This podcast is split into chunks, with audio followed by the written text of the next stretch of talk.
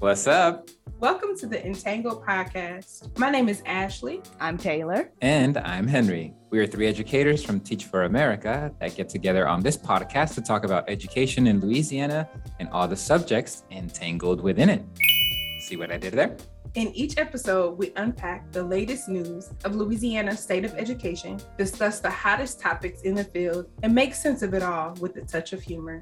Thank you for tuning into this episode, and we hope you enjoy the show.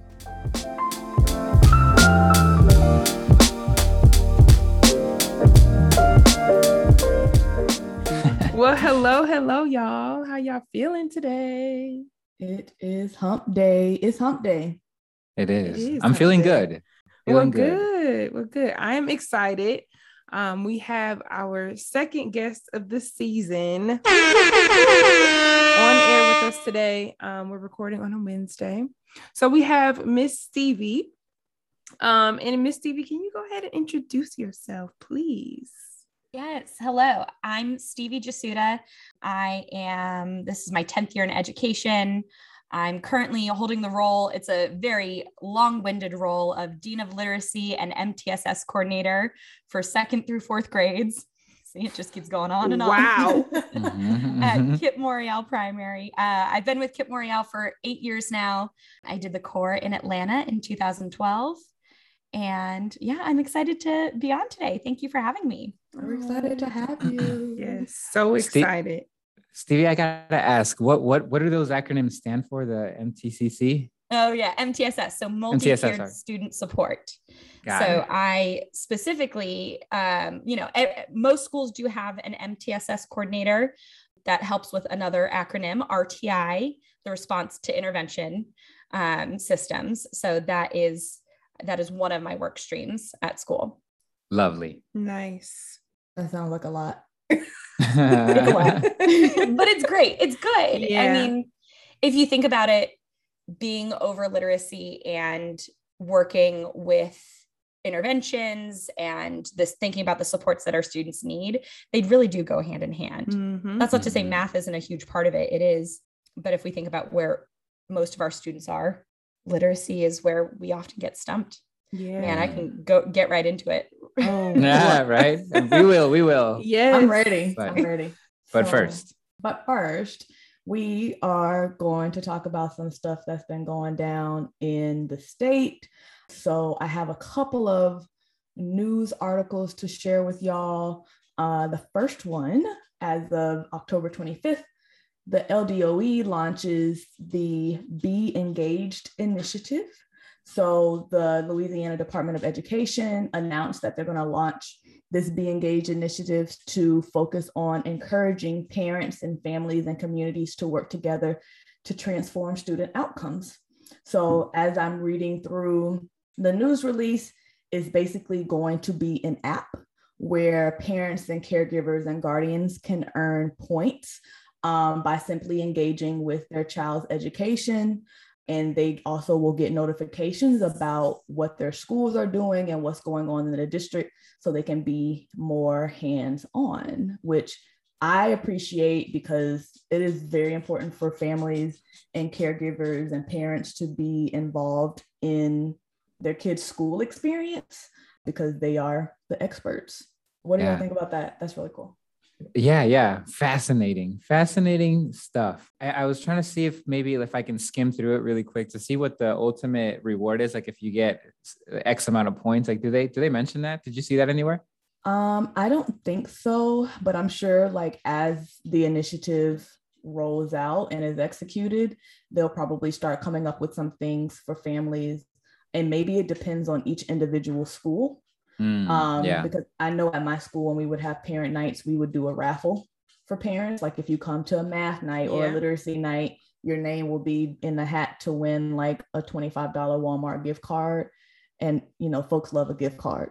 So, so maybe it will depend on the, the school of like what they want to provide for families. Mm. I love it. Yeah. Okay. Okay. All right. It's giving me adult parent class dojo vibes, you know? Yes. I can I can, I can get with it. yeah. Yeah. Yeah. Dojo, dojo points for families. Okay. Yeah.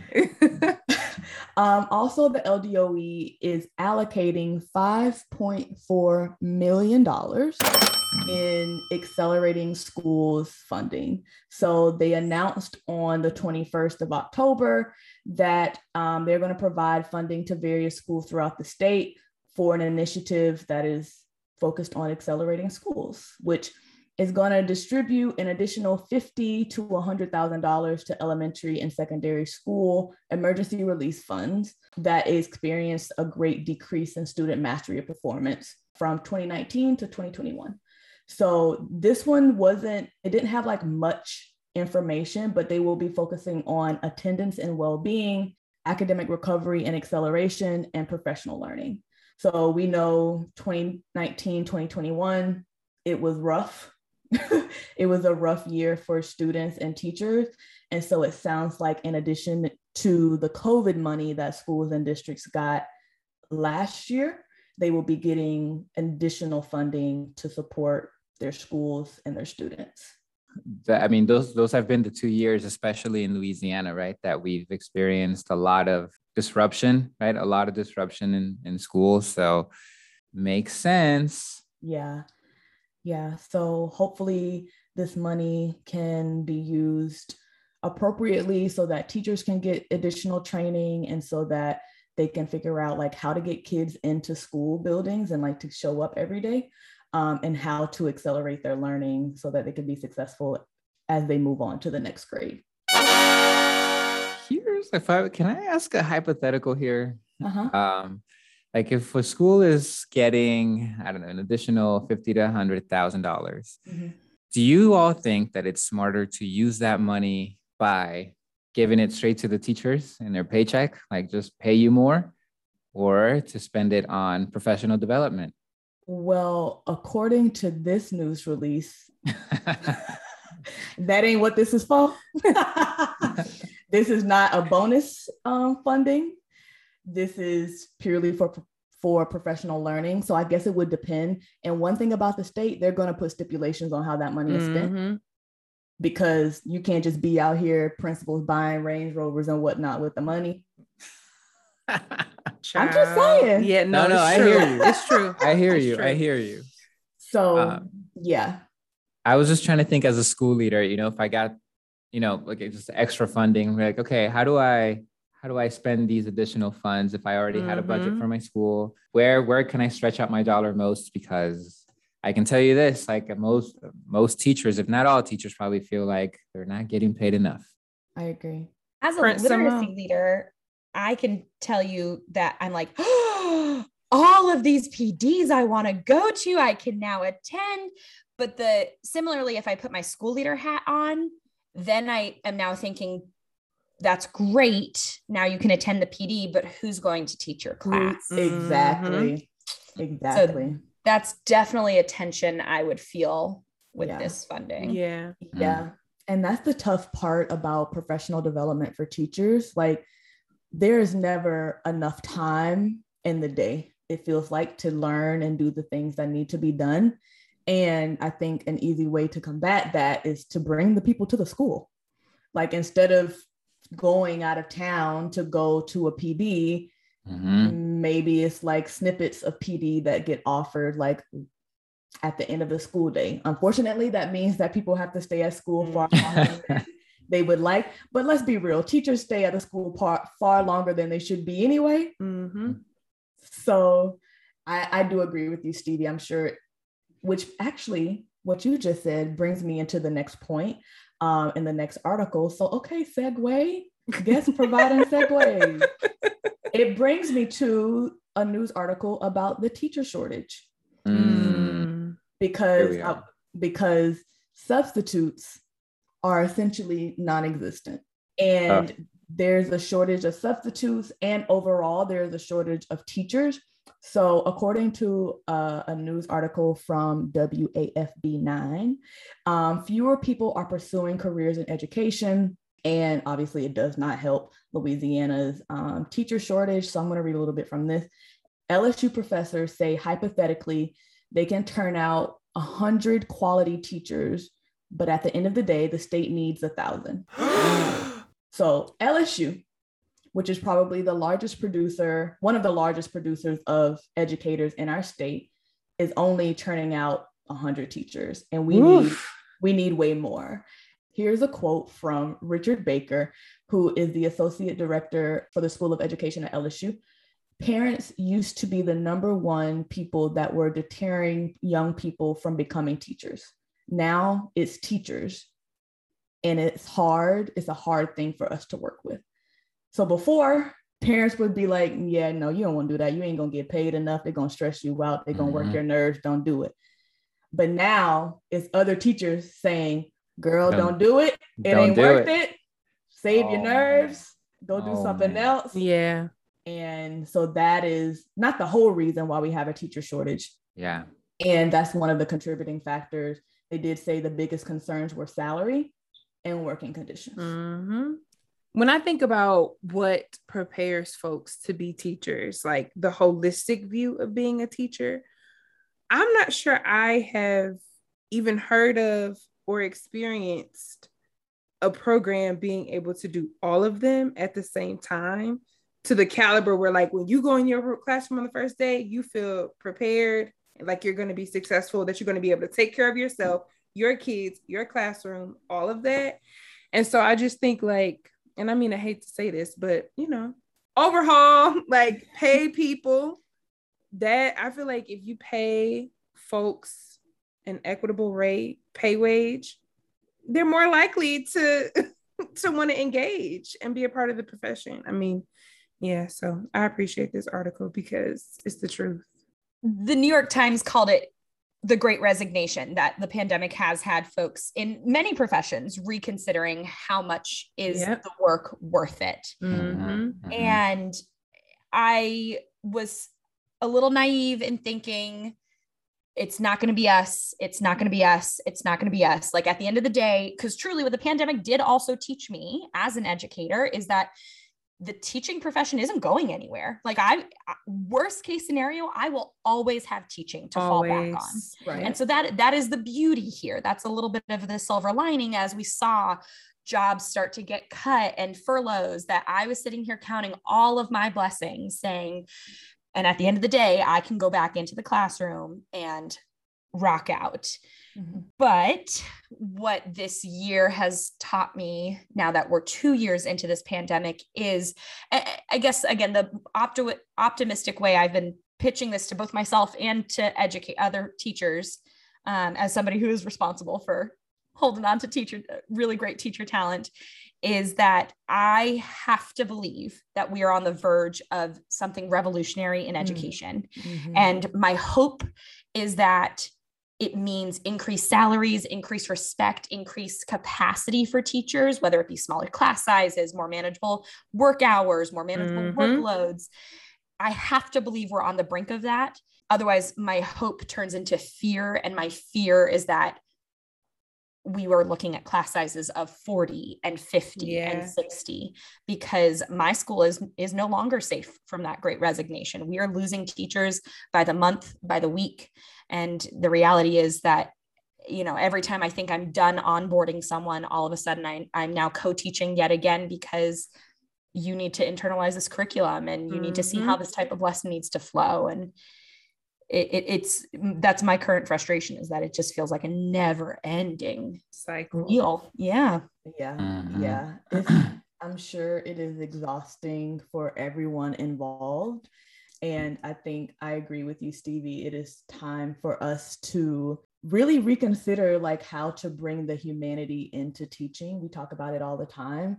It's like there needs these are people. These are people who are coming in every day to teach somebody else's children, other people's children, and they deserve respect and grace and and their money. So, in the words of Miss Ashley Jordan, print some more money to pay these people. It's a classic. It's a classic. It's, it's our mantra at this point. Yeah. Taylor, thank you for the our, our current event segments.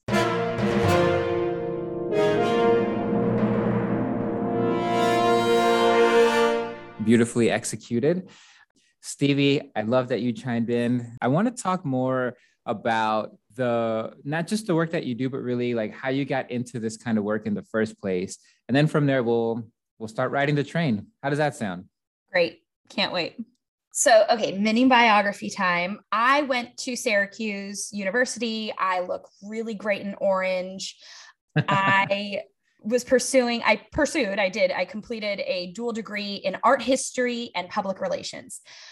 I had no interest, and to this day, I still don't really, am not interested in public relations as its own field. Mm-hmm. Um, but could get behind it from a nonprofit standpoint. I was like, okay, this is where I could live if I ever entered the PR world explicitly. So was connected to an internship with Teach for America at Institute. I was mm. one of mm. the uh, operations coordinators who was running cop running the copy center, making sure the buses were on time. I had I, I had a role with Institute that summer that was kind of like a flex role. So my hands were in lots of different, I wasn't just assigned to buses. So sometimes I woke up at four in the morning to help with buses, but sometimes I didn't have to report until two in the afternoon when the buses mm-hmm. rolled in. It was a it was a very interesting role. Um, and it was definitely my first experience being in a pseudo because it's not quite management that you're doing, but you are doing a lot of people yeah. moving, customer service point of view and finished the summer going, I don't know what that was, but I want to do that. Just being around so many people who are so passionate and so excited about one thing. I was like, this is infectious. Sign me up. And so went into my senior year knowing that I was applying to Teach for America. I said, this is mm-hmm. what I will be doing yep. and applied first deadline and continued to go through the interview process and was like, oh, maybe, maybe I don't know what I'm signing up for. mm-hmm, mm-hmm, and like mm-hmm. five years later, still kind of was like, what did I sign up for? um, but was, I mean, was so excited. So I was at the Atlanta Institute that internship year. And then the next year was at the Atlanta Institute for my own corps year, which was very exciting in 2012. Nice. Uh, so I en- ended up at a charter school in Atlanta. It was a founding school. He hired eight of us, so eight of the 22 elementary school wow. Teachers. Yeah. And, you know, it was kind of, you know, we were just helping each other along. weren't really sure, and none of us were really sure what we were doing, but we also had the help of some amazing veteran teachers who mm-hmm. were there mm-hmm. founding the school as well. I loved that charter school. It has a lot of my blood, sweat, and tears in it. And at the end of my second year, I knew that while fa- founding a school, finding a school, founding a school founding a was mm-hmm. yeah. a really, really special endeavor. It takes a lot of work. It's and hard. as, Woo!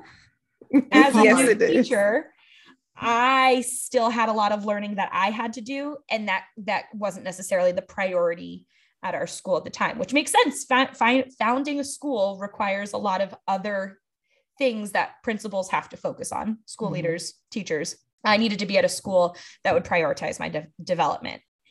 and when Atlanta and New Orleans came to me and said, Hey, third grade reading teacher, that's going to be your role.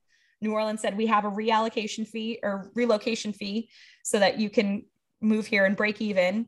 I called my best friend from Los Angeles. Um, I grew up in Los Angeles, and she said, You don't have a kid, you don't pay a mortgage, go to New Orleans. If you don't like it, go back to Atlanta. Yeah. And for five years in New Orleans, I would finish the year and I would say, Thank you so much. I had a great time. I'm headed back to Atlanta. And mm-hmm. every year, mm-hmm. My principal would say, Are you are you really though? And every year I stayed. now the caveat was that I spent my summers in Atlanta because I never missed an institute from there on out. Mm. So I worked with Teach for America for eight or nine years. Um, I was a SOAM, I was a CMA, I was a school wow. leader. The one role, role I never got into was like CS or LS curriculum yeah. specialist or, or, literacy specialist. That was like kind of the route I was headed. And then um, I realized how much I actually love the operation side of running a school. So that kind of led me back into the school director role. Um, and so that's how Henry and I met was at one of the many institutes that I attended. I'm sure you know, there's still lots of corps members around the city that I'm like, Hi. You know, how you like recognize someone in a Oh, yes. Yep. Oh yeah. Yep. but I also have run so many institutes at this point that I Yep. know I know you from institute, but come Yep. on, name, come on, name. Yep, you have to do a high pitched hi Uh-huh. and Uh-huh. hope it comes to you and it never It's does. been so long. How are you? How are you, still friend? And like trying to get that hint. Where are you again? Yep. Yep. Yep. But I got into specifically my current role. So that is all to say. I got into my current role because I had a I can't remember if she was my my curriculum specialist at the time or if she was a CMA that I worked closely with, but it was in a professional development with Teach for America that a coach said to me, I just love reading about kids learning how to read. And I thought, that is such a cool thing to be passionate about. And so I immediately went to her and I said, okay, tell me where to start. And she sent me some books that I should start reading. She sent me down a couple PD uh, pathways that I could explore on my own and at my own pace. And it took me a couple of years to like start to build that passion myself. And while I moved to KIPP New Orleans and was in a third grade reading role, I realized how much more complex reading is than just the curriculum that was in front of me Mhm. and what teaching literacy actually entails and how there is a science to it and how uh, at least in, in my experience at my school a lot of teachers do shy away from really embracing teaching reading outside of the curriculum in front of us because it's not as cut and dry as say math or science or social studies it, there's a lot of nuance that's required in it and without knowing the exact parts and truly the science of reading, then we can demystify what it takes to be a good reader. And so to take that mystification out of it and to truly think about, okay, but what do kids need? What do the children in front of me actually need? And to teach based off the people in front of us rather than the book that's in front of us. That was how I said, okay, so literacy is my thing now. We're going to be mm-hmm. doing it a little differently. Yes, it's going to require a lot of teacher knowledge, but we can build that knowledge together. Because I also want to reiterate well, I am the Dean of Literacy. By no means do I have all the answers to what it co- when it comes to reading. I but I love being on that journey with teachers and with kids and through a series of different events. I actually didn't think school, I still actually will say school leadership is not in my cards. I am not interested in being a school leader. I think that our school should be led by the folks from the community. I'm happy to play a role in um, supporting school leaders. I'm happy to play a role in supporting teachers. And honestly, every time we do lose, lose a teacher, while it's heartbreaking, I keep putting my hat in the ring and I say, put me back in. I'm ready to go back. Let me be in front of the babes.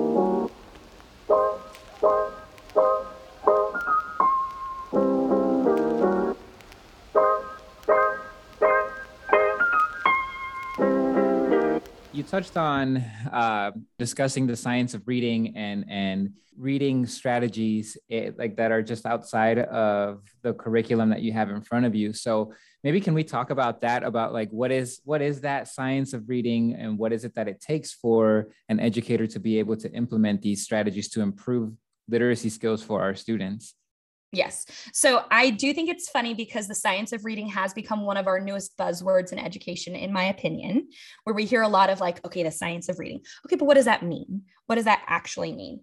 So there is an actual formula that uh, can be presented and has been tested truly since as early as the 1920s. This formula has existed. It's not new, it's just coming back to the surface. Everything in education is a cycle. This formula says that language comprehension times word decoding equals reading comprehension. So, the way that we understand language in conversation, in text, on social media, in a book, through one on one communication, in podcasts, the way we understand what we're hearing, what we see is a factor in how we understand what we're reading. But the other part of that equation is being able to decode the words in front of us. understanding that words are made up of, of letters, that letters represent sounds, and the rules in which they follow in in this instance the english language but this is true for any language um, plays a factor in how we are able to act and react as readers and it's a multiplication problem it's language comprehension times word decoding because if you don't have one then you won't be able to hit comprehension so once you have one once you have the other it equals comprehension, but you can't always do one without the other as a reader. Now, that is to say, you can be a great listening comprehension person, you can be a great decoder and still not understand what the, the words on the page mean. But that's essentially what the science of reading boils down to. Exhibit B would be then Scarborough's reading rope. So, Scarborough's reading rope really, truly, play with my metaphor here, unravels what reading takes and means. It takes language comprehension and it breaks it down into the different sections of what language, what goes into our brain and our neural processes as readers to understand language from inferences to vocabulary to language structure to how texts work, reading, if you're reading a book from left to right. Um, if you're reading on social media, understanding that you are scrolling down a page, which way a, something would scroll. So that's part of language all part of language comprehension. And then unraveling word decoding or word uh, recognition and breaking it down into phonological awareness and decoding. When we think about Scarborough's reading rope, that is where I start thinking, okay, this is where teacher knowledge has to exist because this is where we take these understandings and then apply them and pull them out of our curriculum. So if I'm handed a curriculum that says today you're doing writing workshop and you're modeling a writing an intro paragraph, what does that actually mean as a reader? Writing is an output of often our reading, but what does that mean as it relates to the science of reading. Okay, kids are going to need to know how to decode words because after a while, a while, our brain does start to memorize these words and you no longer have to decode them. That is to say, so breaking down our lessons into thinking, okay, what do our students have to do as readers? Where can I get some quick wins? And where am I really going to have to push today? So I'm trying to, okay, Stevie, bear with me. So I taught mm-hmm. middle school math, right? Mm-hmm. Um, but I taught elementary for like a split second. and first of all, I had to look up Scarborough's reading rope. Um, but it made me think about like the way that even as an elementary teacher, when I went through training, and I know Taylor will tap in here, but like, is a teacher's understanding their what they have to learn to teach kids? Is it more I don't want to say cumbersome. What's the word I'm looking for? Or has the process truly been simplified? Because when I think or about diluted, said, yeah, like what what from when you started teaching up until now has changed, and like, do you think those changes are for the better? Okay, that's a great question because I will also say, like, as I'm sitting here, like, profi- like my biggest soapbox is like Scarborough's reading rope, the science of reading. Everyone needs to know this. I didn't learn about this until two years ago. Like this, wow. I've been in education for 10 years. And when I went through the PD that I did to truly understand what it takes to be a reader, I felt I I like felt so much guilt because I was like, I have been teaching for eight years. And I did not understand this about mm. reading. And I was the reading expert at my school as a teacher, like not even in as a dean of literacy. So when I was still in the classroom, folks were still looking to me and coming to observe my classroom. And I'm like, y'all, I'm just teaching the curriculum. I'm not really sure mm-hmm. what I'm doing. I'm just, I got a lot of mm. personality and I'm mm. teaching yeah. the curriculum. I can do that. I am very good at doing that. And so for, you know, the longest time, I was riding, I still, and I still ride the, the, wave of like having a lot of enthusiasm and that's what it means to be a good teacher and it mm. does passion does matter but if i could get in a time machine and somebody could have broken down scarborough's reading rope for me and truly helped me understand what what each of these strands actually mean not even look like in the classroom. I could have gotten there, mm-hmm. but help me understand what each of these mean. I wonder what the impact would have been on the students in front of me. Yeah. I feel a little bit of conflict here because having been a new teacher once once upon a time, there are so many things that we ask teachers to do. And I don't know if I could have heard the mm, content that yeah. I learned two years ago earlier. I, I, I'm going to say as like a second year teacher. I think as a fifth year teacher, I could have heard it. Um, especially because in my fifth year, I'm going to be honest, I hit a slump and I was, I felt like I was banging my head against the wall because I didn't know what else to do as a reading teacher. I just kept throwing the curriculum at them. And I was just like, why aren't you getting it? It's yeah. text structures mm-hmm. because I didn't understand where exactly the gaps laid, mm-hmm. lied, laid it for my students. And I, I always understood that reading was a complex process, but nobody ever explained how complexity comes into play until I did do and honestly when i say like the pd that i got i took a college course on foundational wow. reading so and it was provided now granted like we're talking about this louisiana credit for pd it was provided by my school mm. it required me doing a master's level work outside of the classroom outside of my job it was an elective thing um, that i was presented with we offered it to teachers as well the next year and it was really hard for some teachers to complete because it required an additional five hours a week of yeah. reading, of independent modules, and then a once monthly PLC that, you know, again, I, I found a lot of value from it. But if you're worried about getting your grades in on time, mm-hmm. on calling, you know, parents and and making sure that you're having connections with our families. If you're worried about internalizing your lesson for the next day i absolutely could see how this would have was something that was deprioritized because yeah. it was something that took a lot of work. Maybe with the right coaching right taylor? You could get it you can get it through their head. Well i was going to say so stevie i taught kindergarten for three years. And so obviously almost 100% of my job was to teach 35 year olds how to read and like the very foundational skills of what that meant. Something that my principal prioritized was ensuring that we understood the foundations. And I think that is what trips people up, like teachers, going back to Ashley's point, is teachers are trying to remember how they learned how to read mm-hmm. when they were in kindergarten, first grade, and second grade. Mm-hmm. And they're like, oh, we did little phonics books with CVC words, and mm-hmm. we did 30 minutes of reading at home, but like they don't remember the small bits and pieces of what their teacher actually did to get them to accomplish those things. And so my principal prioritized making sure we understand the proper letter sounds, which newsflash they're they're hard and what you think is the letter sound is not it. it ain't it it's There's not. 44 or 46 phonemes in the English language, depending on who you ask. Exactly.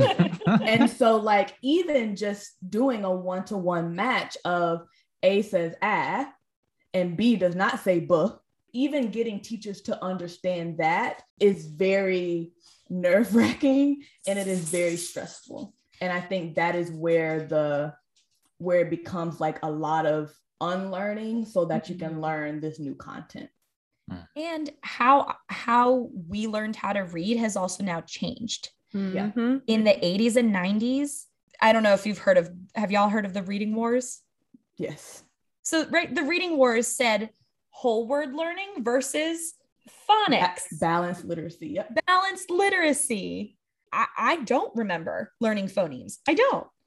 I'm pretty sure that it was whole word reading at my school growing up yeah. because I do remember having sight word tests, yep. spelling tests, yep. but never understanding that TH actually makes two different sounds. It's yes. the hard mm-hmm. and the soft.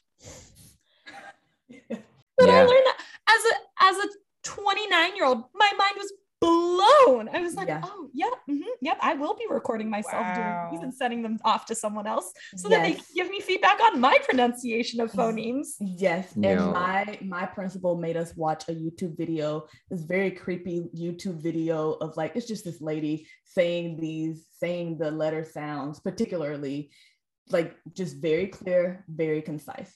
And everyone had to watch it and you had to practice. That was our PD. We watched a video, you practice. If let me wrong, take some notes. if you're, I'll find a video and send it to you. And if you're wrong, like obviously you got to correct because this is this is probably going to tie into how the pandemic has really affected reading. You can't teach phonics with mask on. it is impossible because all of it is in like seeing kids mouth movement and you can you can correct a child and like actually I before you even say the sound I know it's going to be wrong because the way your mouth is positioned is already bad. mm-hmm. And wow. so it's it's a lot of it's a lot of stuff that goes into it that I am still learning. I've never heard of Scarborough's reading a rope until right now. So thank you. Welcome to the club. It's a cult. we love it. that's that's amazing. And yeah, I mean, I I, I love it because I think Taylor is segueing us into the other thing I was going to ask you um, regarding just the the school disruptions that we've had because of the pandemic. Right, we've had to go virtual because of Hurricane Ida. We've had to miss numerous days of school. Some schools in Louisiana still haven't actually gotten back into the classroom. So, from what you've seen, given that you've been at your school for what did you say, eight years, ten years, or eight years, right?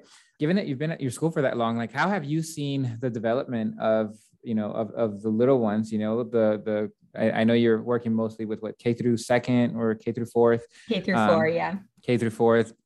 Yeah how have you seen that development get disrupted with the amount of time that we've had to take off from school? It's a tricky question because i'm like there is bad and there's some good. The bad is you know speaking to what taylor was saying about masks phonics is so hard to be taught through a computer. To have 15 30 five year olds six year olds seven even nine year olds on a computer screen and say okay touch the sounds you hear. Sure you can see them moving their mouths you can see them touching in their screen. That's all well and good but like are you able to actually give error correction feedback? So much of what we have to do as in any skill in any life um, a school psychologist, this is the MTSS and me coming out saying, will say that a kid will not master a school a skill until they've had 20 hours of practice on that remote skill. Wow. So if a student is showing gaps in phonological awareness, there will not be any improvement and that's not true there will we will not see the improvement that we need to see with direct systematic instruction unless there have been 20 hours of practice so again that's great if you have a hour long phonics block and you're doing phonological awareness practice for an hour every single day for 20 days, we're going to see huge growth. But if you think about it, phonological awareness is usually a 5, 10, 15 minute practice within that hour long block. So we will not see growth. I keep saying that. We will see growth time after time with more practice, but we will not see the growth we need to be able to move to an evaluation or or really assess if a student is responding to an intervention without 20 hours of practice. Wow. Um, and that's a considerable amount of time when we think about it from a school year point of view. So when we think about that school year and how we have lost a month of learning, for some folks, two months of learning, maybe it's going to be a little more just due to IDA. That makes my heart kind of stop and, and stand still. And when I think about uh, teaching specifically in this year. Last year was a really tough year and different schools did different things. I can talk to my experience where we started virtual, we moved to in person, but we had a virtual option. Um, and then we went back to virtual and then we went back to a hybrid option. And so there's some kids who I saw for the first time in a year and a half walk in our door in, in August and I know everyone's experience wow. last year was pretty touch and go and can vary yeah. um, from school by school. And this year, this summer, my biggest hesitation as a leader was going into the year thinking, so are we going to do what we did last year and plan for a regular year? Are we planning for both? What are we doing here? And we planned for a regular year. Our doors opened and we were quarantining classes left and right yet again.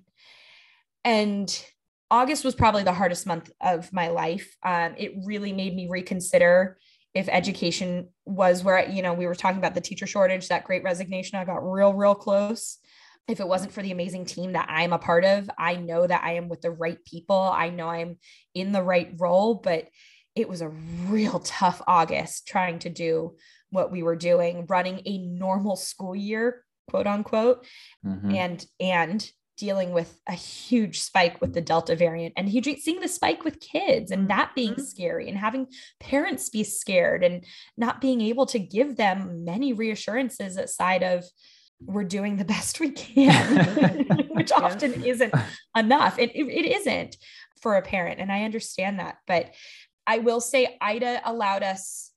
This is where like the silver lining linings come in. I Ida allowed us to take us take a breath and take a, a beat and say, August didn't work. September is now off the table. How are we going to do it better in October? Again, I'll speak to m- my experience. So, at our school, we have spent the past year and a half truly thinking about the gaps that our students are exhibiting. And I also want to like give a little caveat here and say like gaps compared to who, right? Nationally we are in this place where the whole country, the whole world mm-hmm. had to reevaluate how we're learning. And so while our students are still developing readers, our students are, are developing readers through primary school. In fourth grade, we are seeing that we need a little more work with foundational skills in reading. And we've put in place structures that we need in order to address those gaps. So we came back from IDA and we said, okay, do we know the profile of every student as a reader. Do we know how their strengths and weaknesses in decoding? Do we know their strengths and weaknesses in phonological awareness? Do we know their strengths and weaknesses with sight recognition?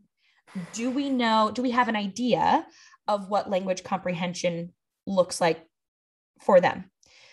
When I tell you that our poor students were doing batteries of tests from August until last week.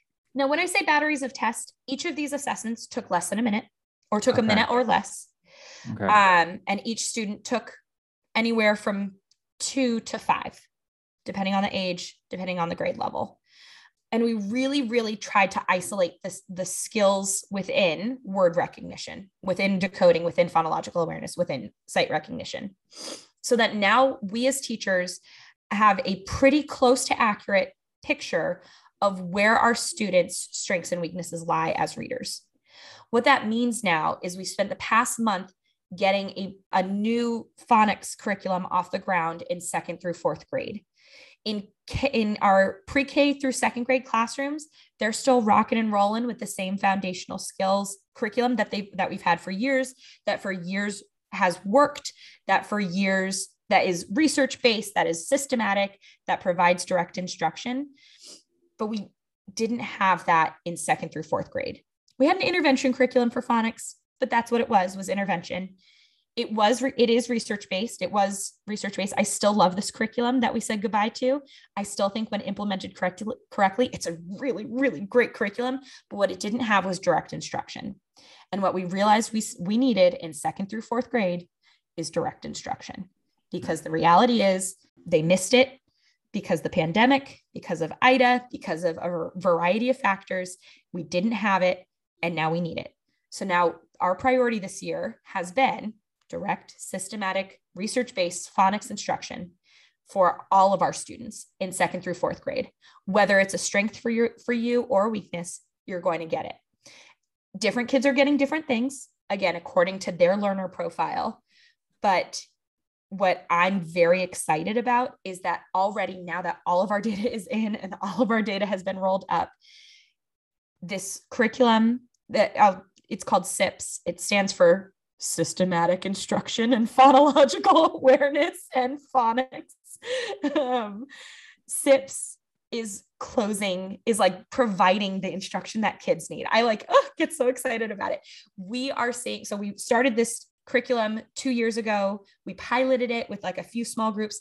Last year, we rolled it out as an intervention curriculum. This year, we rolled it out as a tier one curriculum. Because if I go back on my MTSS horse, MTSS, multi tiered support, student support, tier one is what 80% of students need. It doesn't matter whether it's an, an intervention in one place or another. It's what 80% of our students need. 15 to I think it's 10 to 15% in tier two, five to 3% in tier three. Those are just get a little more specialized each rung up the ladder. If all of our kids need it, we have to be doing it.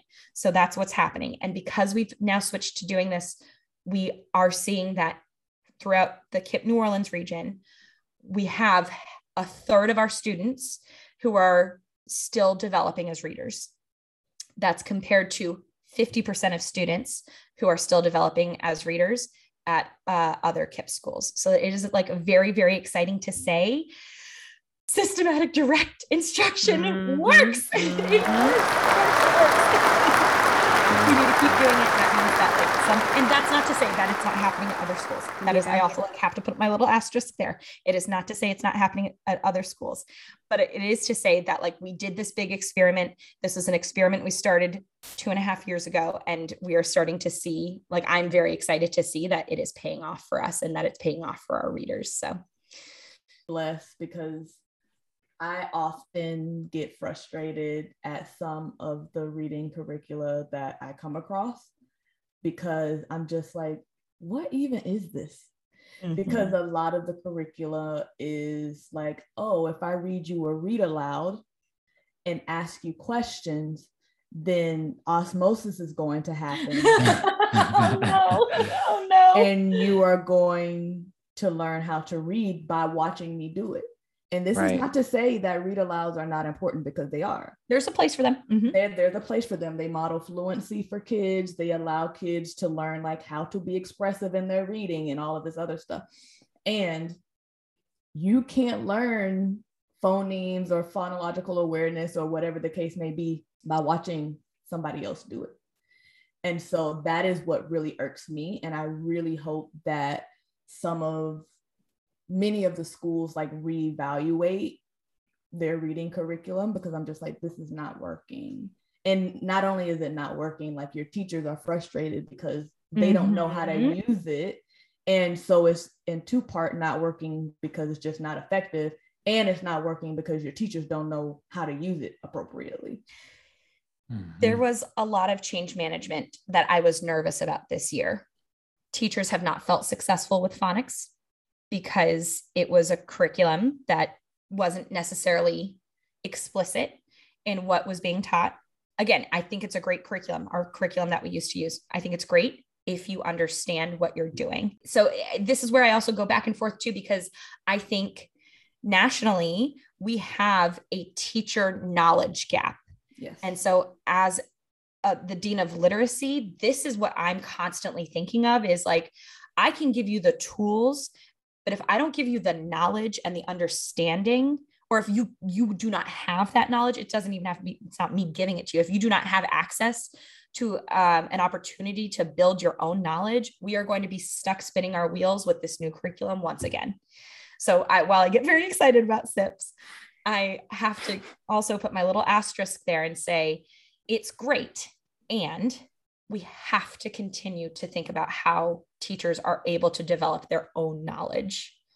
Well, there was a couple things, but I don't want to go off on too much of a tangent. But number one, shout out to your school for basing the change and what kids needed and the choice in your curriculum in research. Like when you were like research based, I was like, oh, oh, I love it. um, and then I think what this conversation also brought up for me was um, there was a meme that I saw social media, you know, all these memes, but it was like one that was specific to schools and it was kind of shared in August.